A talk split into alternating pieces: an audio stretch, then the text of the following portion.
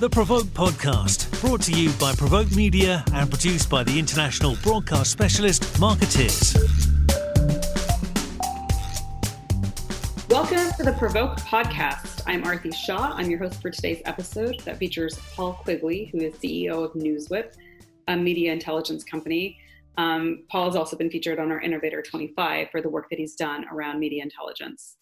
So NewsWhip partnered with us um, on doing a series looking at how information is being shared and spread um, online. And of course, given what's happening this year, we've focused a lot of this content on COVID 19 and Black Lives Matter. And we will link that series um, in the show notes. And of course, we have Paul here on the show today to talk to us about that. Welcome to the show, Paul. Thanks so much, Aarti. It's great to be here. You know, it's funny because I was thinking about when we started planning for the series earlier this year, how we had a completely different editorial calendar than what's actually yeah. happened. Um, so, uh, just curious from your end, like, I mean, what you know, what kind of what kind of interest in inbound requests are you all even getting from your clients? Is it all around COVID and Black Lives Matter, or you know, how is that? How is it different than what you saw last year? Oh, there's, there's such a big range of issues going on under the surface of the of the headline issues too. Like what's happened for us in the last four months is the usage of our products has gone way up. Like the number of times people log in per day, etc. There's just so much engagement with news media content and being able to see which stories are spreading, which ones are big, which ones aren't, who's influencing those stories has become um, much more immediate. So our customer success team are very hands on. We're also kind of producing mini reports for clients as needed about different issues. And, and when you move out of like the most engaged with stories, like the stories that get a million shares, you know, it really matters to a brand if there's a story about it getting 5,000 shares. And if, you know, either a COVID 19 response or some dimension of uh, Black Lives Matter response gets a good or a negative response, those are you know much smaller numbers than you know front page of CNN, but still very significant for stakeholders. So they want to understand and, and unpack those. But it's been you know we thought early in the year we'd be talking about let's identify using data the big influencers in tech and you know various other you, you know more prosaic evergreen things and, and this has not been a prosaic evergreen year at all um, and I mean, while just engagement with with content and media has been off the charts, off any previous way way, way ahead of any previous year. You know, because maybe because I'm in Silicon Valley and I've been talking to a lot of B2B tech companies, one of the things that keeps coming up is, you know, what's our narrative right now? How do we even fit into this conversation? Um, especially, you know, if you don't really have a COVID nineteen angle, or or you know, other than you know, other than showing support for for the Black Lives Matter movement, um, there's not a ton more that you have to contribute. Um, are you getting a lot of questions like that? Like, you know, how do I fit into this narrative um, right now, or like, wh- where's the white space? I think what you see, our, our users often are the agencies that are advising brands. So it's often it's the agencies themselves, and what they want to do is to see well how is it going for other companies that have taken steps? You know what what where is the coverage happening? You know is is the engagement with that negative or positive? Um, what kind of volume of engagement is it getting?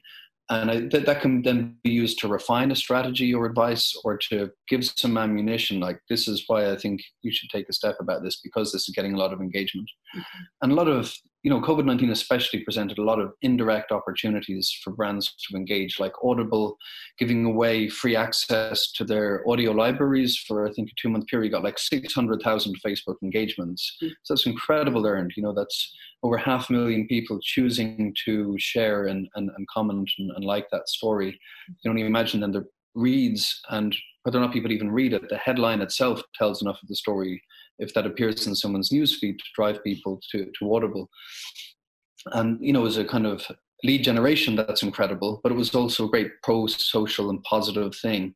And mm-hmm. people share it because they're getting to pass on something that's free and useful to their friends. So there's a lot of indirect ways like that without manufacturing a ventilator or, you know, shipping PPE from China to a hospital. There's a lot of other ways that I think brands very positively were able to to engage around uh, COVID nineteen, especially.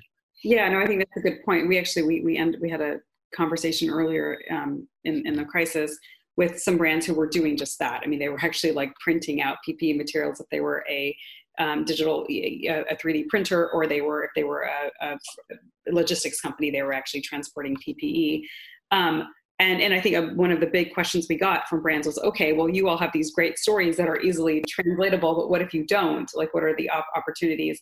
And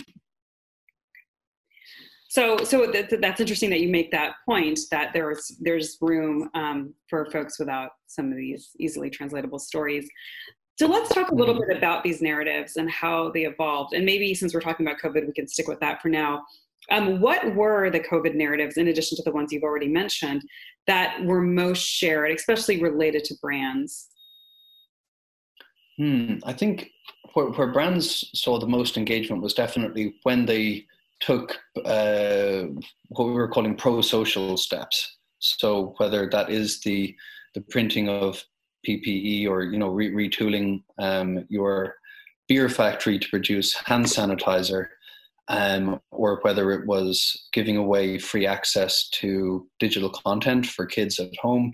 Scholastic also, I think, had some real successes with giving um, free access. Th- those were really uh, strong narratives for brands. And I think you're riding on a couple of coattails there. Like during a crisis, I think people seem to be primed to celebrate giving and to celebrate, um, you know, uh, heroes even you know any any good action is kind of you know a bit heroic and people want to pass it on. And people also feel good if they're passing on something especially a digital good that everyone can benefit from and sharing that with their extended um, social group. So i think that was that was the healthiest definitely the dominant place where brands were engaging. Like aside from that you know you had huge misinformation political all kinds of other narratives Yep. And and we actually we, we look into that um, in, in in the piece that you all did for us. So again, it, it's, it's some really interesting things around um, some of the some of the fake and fake news that was sort of shared on the back of, of the crisis. You know, and I wanted to ask if you you know as we are kind of going into a new phase of kind of COVID nineteen, right? I mean, the initial shock seems to have worn off. Obviously, a lot of states in the US anyway opened up and are now experiencing a massive resurgence. And I'm curious if you all have looked into what the narrative is now and what's being shared, and you know, both from a more general news perspective and then also from specifically looking at brands. I think we may need to refresh what we're looking at around brands at the moment. I haven't done anything in the last few weeks, but what we have seen, you know, generally with with COVID is it's a very politicized disease. Um, yeah. You know, uh, for example, when you were looking at the hydroxychloroquine content, you had a very clear bias of, you know, studies or um, research that was pro its usage being being shared by conservative media and audiences, and more critical being shared by by other um, audiences, by liberal and centre left audiences, and you know, it's a real dangerous thing for something to become politicized in this environment. Um, you know, you're either for or against something very quickly, and it might be bad because it turns into a political football. And once it's once it's in the stadium, yeah. you know, it can't just be a, a general good anymore. Um, you know, remdesivir and some of the other drugs, I think, have stayed out of out of that, and, and probably should because you don't want it to become a thing where it's, you know, a liberal or a conservative position to take a vaccine or to take a particular treatment um, when there's really strong evidence that that's you know the right thing to do to combat the disease.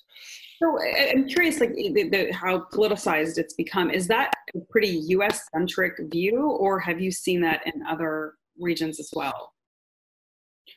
I think um, the U.S. is a particular outlier on this. Um, I think you have seen a pattern where countries, you know, more nationalist parties and generally probably right of centre parties being more skeptical initially of the disease um, and more left of centre and liberal parties taking it more seriously earlier. Um, and probably there's an ongoing pattern that stems out from that and that plays out in different ways in different places. My home country of Ireland is pretty central. There isn't a big, you know, uh, tribal divide that exists like that, and I don't know why. We've got a lot of theories, but I don't want to say. I, I don't think we've got enough evidence for any of them.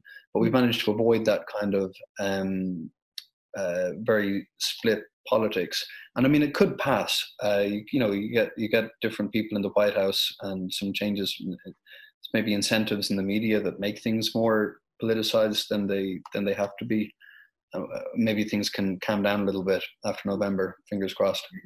And, and, and, and indeed, I mean, I, I, wonder if now, as you are having more, cons- you know, you know, the president of the United States wore a mask for the first time in public. Um, was it like mm-hmm. a, week, a, week, or so ago? I, I wonder. I mean, if that's shifting the narrative, even with some of the conservative publications, if they, if the way that they're talking about the pandemic and the information that, that they're sharing, if that's changed at all um, as more conservatives yeah. come on board. I think I think that has changed. I think we'd need to. Uh, I'd need to come back to you with the data, but I think um, what we have seen is, you know, was more, you know, all the talk about hydroxychloroquine dropped out of conservative media very quickly as more studies came in suggesting it did more harm than good. Mm-hmm. Um, and uh, you know, I, I, do think there's there's a coming around. Like people, no one wants to own up to the, their mistakes, but definitely certain talk talking points start dropping off, mm-hmm. and uh, as as more facts are known about the disease, I, I we have seen that. I think that's an interesting pattern, right? To see, to notice if like they're rather than retracting past coverage, just sort of dropping certain angles um, as um, as new information comes into light. Um, and you're right. I mean, as you know, I think in the U.S. anyway, this will continue to be heavily politicized um, as we go into an election year. Um, so, um, mm-hmm. so so those of you that are listening, I think these are all things that we're probably going to explore in future columns. So keep a lookout. Um, and, and I should actually say that, you know, because Paul, you've been pretty open about um, about getting feedback from readers around what are some of the things that you would like us to to explore. So, you know, anyone listening right now, if there's, you know, if there's any ideas that you have, feel free to ping me, ping Paul directly, um, and we'll be sure to look at um, some of the stuff because there's a lot to uncover here. And, and on, on that note, I also want to talk about um, the Black Lives Matter movement and how that narrative sort of mm-hmm. evolved. Mm-hmm. And because, you know, there was, and, and you'll, you know, you can see in the story that we did, there was this interesting timeline around, you know, when George Floyd was murdered, when the first protest started to happen, and then this explosion that we saw on the media side. Do you want to talk a little bit about that? Absolutely, I think it's in terms of the intensity. I think it's it's a unique media event in our we're about 10 years into social media and media interaction, and it's a unique event in terms of intensity. So it actually started on, on May 25th. Um, the video of George Floyd's death was uploaded to Facebook. So it actually started with a Facebook video that was uploaded, picked up quickly by, by media, um, and by May 26th, um, protests were already happening.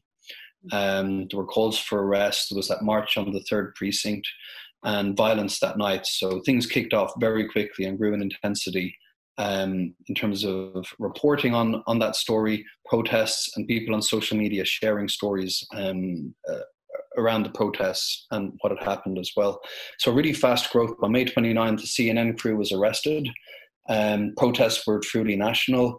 Uh, the story peaked by May 31st to June 1st, um, protests, a lot of criticism of police violence at protests, um, calls for peace um, at the protest because there was a lot of um, kind of violence and looting taking place at that time, and that was coming from Floyd's family, uh, his brother and his girlfriend, and um, uh, you know, police joining the protests as well. So a whole lot of different narratives started interweaving within a week, and uh, the conversation kind of started coming back down again and loads of engagement by about June 11th.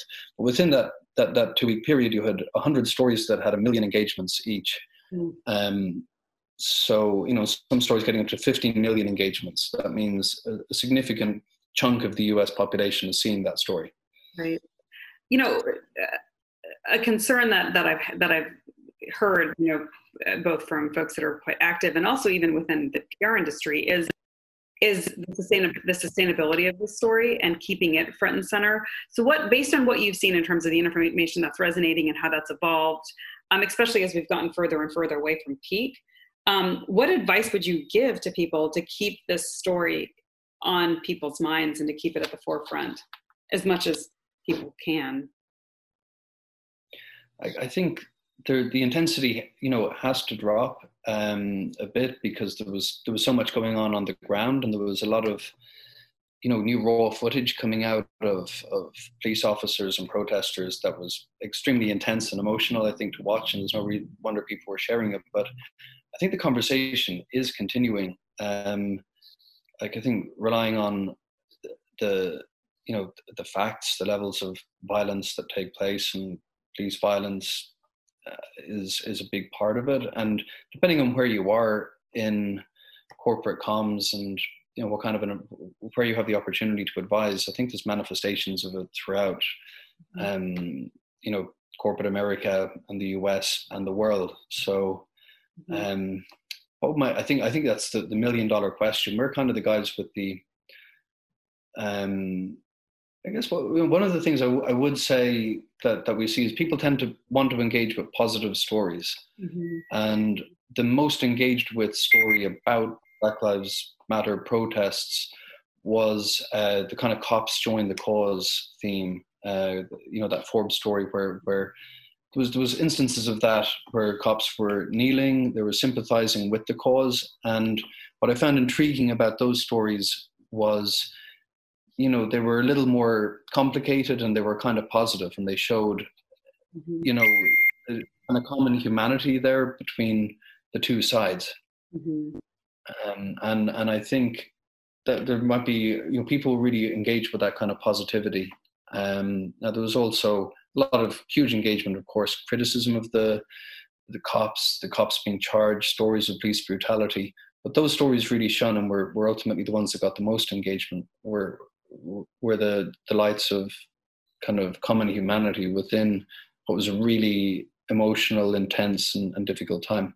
You know, I, I, noticed this commonality between the, the COVID 19 stories that were really shared and the Black Lives Matter ones that were, were heavily shared, and they were the folks looking for the sort of the, the light and the dark kind of thing. I, I think with COVID, there was ones about you know people singing on their balconies and you know neighbors connecting with each mm-hmm. other and, and even you know brands stepping up. Um, and then similarly with black lives matter it's about the police officers that were deciding to participate in the protests.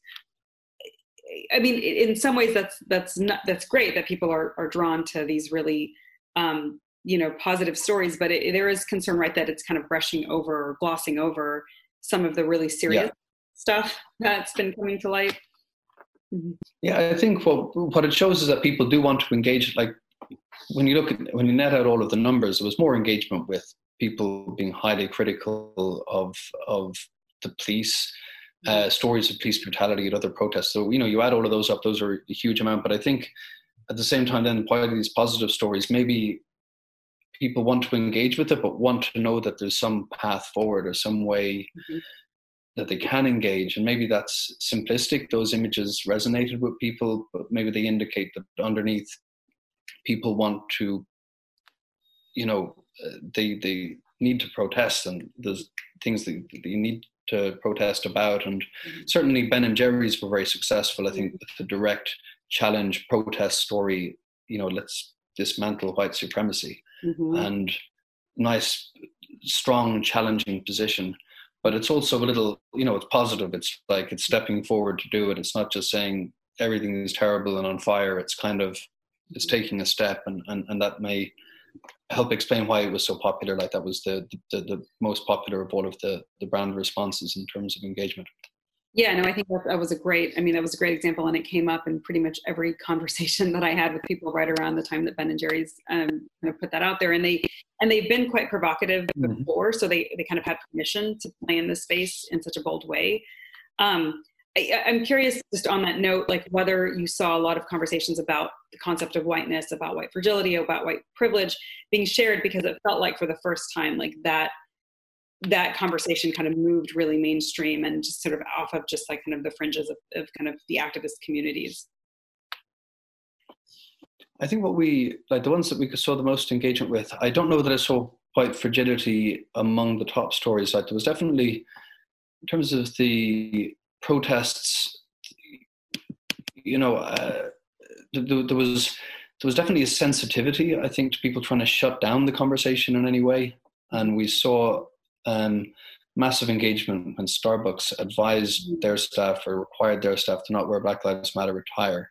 Mm-hmm. And I think you know you've got to give space to this kind of a conversation. And it was maybe a surprising direction from starbucks which i think has a really you know good reputation as as an employer and has you know invested a lot probably in not in, in being seen as anti-racist. But then uh, you know it was a real that was the, the ball got dropped there.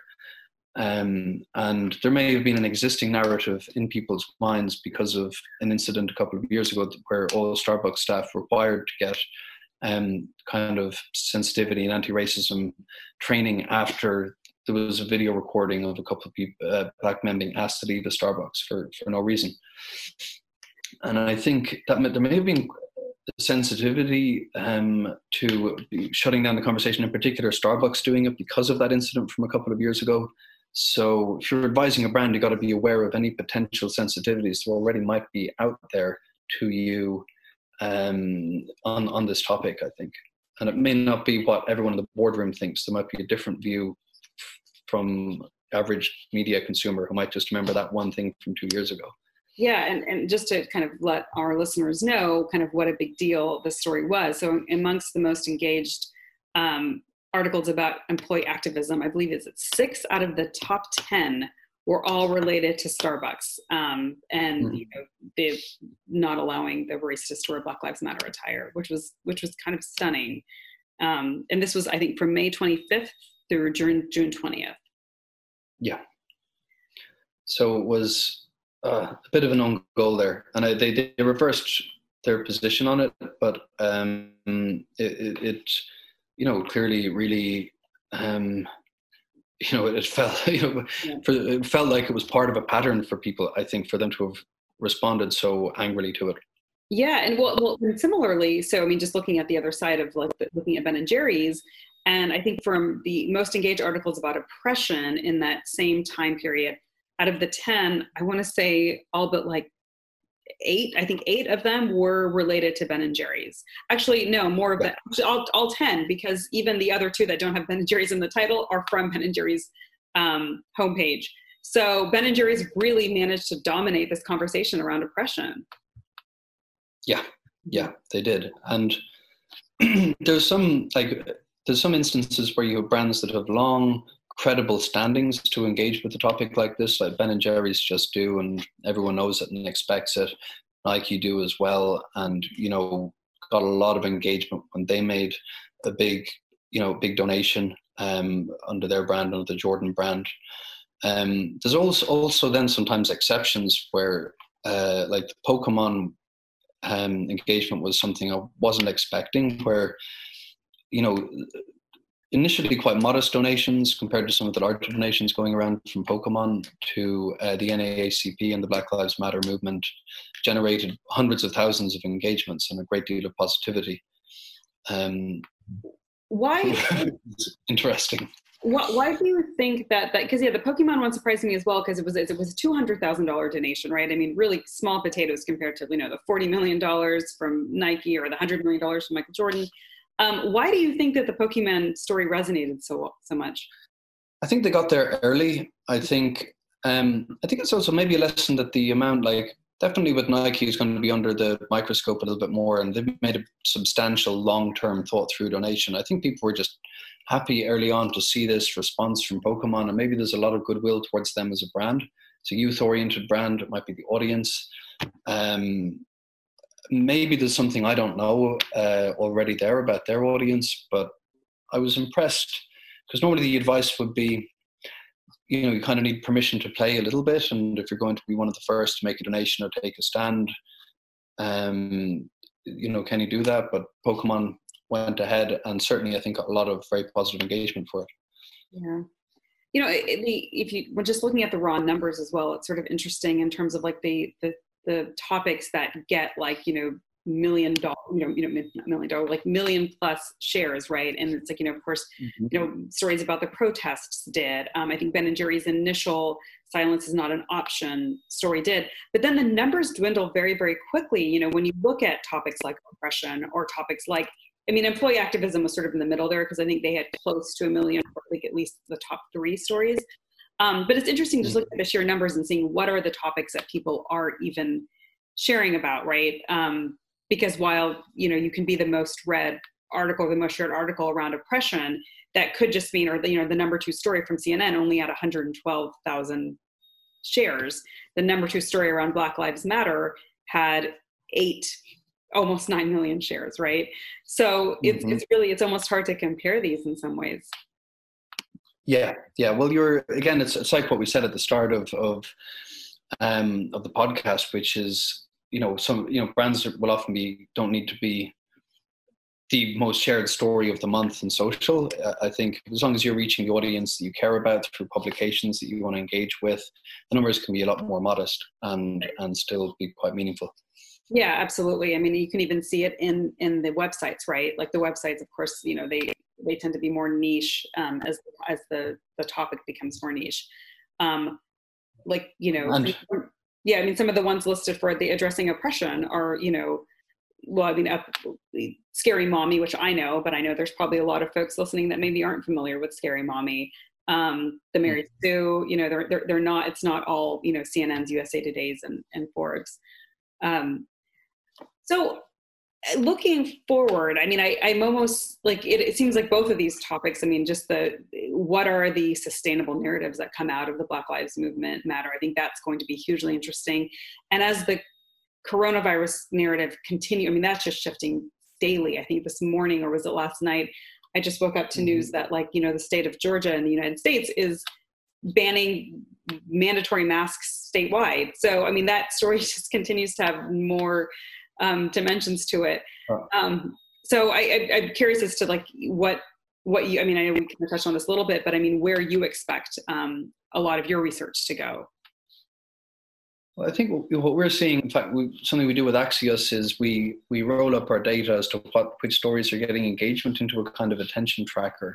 We map that onto some of the issues, anything from climate change to um, coronavirus, racial justice, and uh, for the last, you know, two months, I think, or time is funny these days, right? But you know, the two coronavirus and racial justice have been right up there on top um, and you know, so for people who are engaging with with racial justice things in, in, through their communications work and advice, that's still there. It's still big. It's not as big as it was, but it's it's it's definitely in everyone's consciousness right now. So I think that's going to be continuing. I mean, you look at coronavirus is impacting people's day to day life in a way that there's very few news events that is that have I can't think of any. Um, I mean, a president gets elected, but you wake up the next day and you can still do all the same stuff you did, mm-hmm. and uh, you know, so it's going to be remain the big issue. Everything will be through that lens. Um, the flattening the curve has moved on to all kinds of other different tactics, which it looks like will be playing out until right. there's a vaccine or mm-hmm. um, maybe herd immunity um, in, in, the US yeah. um, and, and in some and in some jurisdictions. But mm-hmm.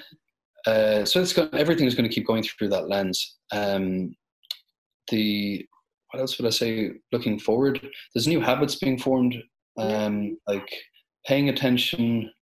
People are engaging in an intense way with the news, with media, um, and with social media all of the numbers are up in terms of the amount of time people are spending sharing and engaging with news. Mm-hmm. So I think it's worth just paying attention to and seeing what, what other secondary trends start coming out of that. Yeah.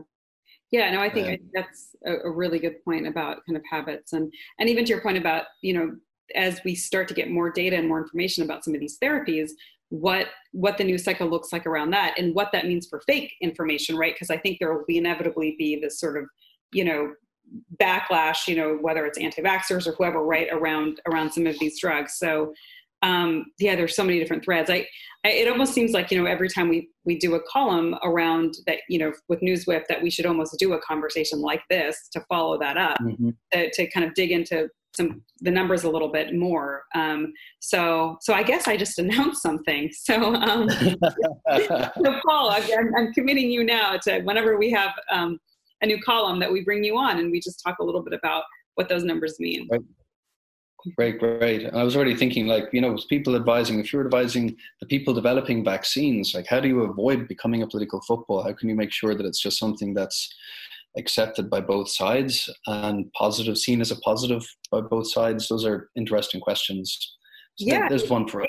Yeah, no, I think that that's a really good one actually is looking at all of the different drugs out there and looking at, you know, what kind of misinformation is out there. What are the stories yeah. that are being shared about each of these drugs? Um, in fact, that would actually be a really interesting next one. Um, well, well, the, I, I, think we've, we've, we've covered a lot of ground here. So this was great. And Paul, and now that, now that I've kind of committed you to coming back, um, we can, we can probably wrap up here and just save everything else for, for next time. Awesome. I'm already looking forward to it, Aarti. Thank you. All right. Thanks, Paul. And we'll be back soon with another episode of uh, the Provoke podcast.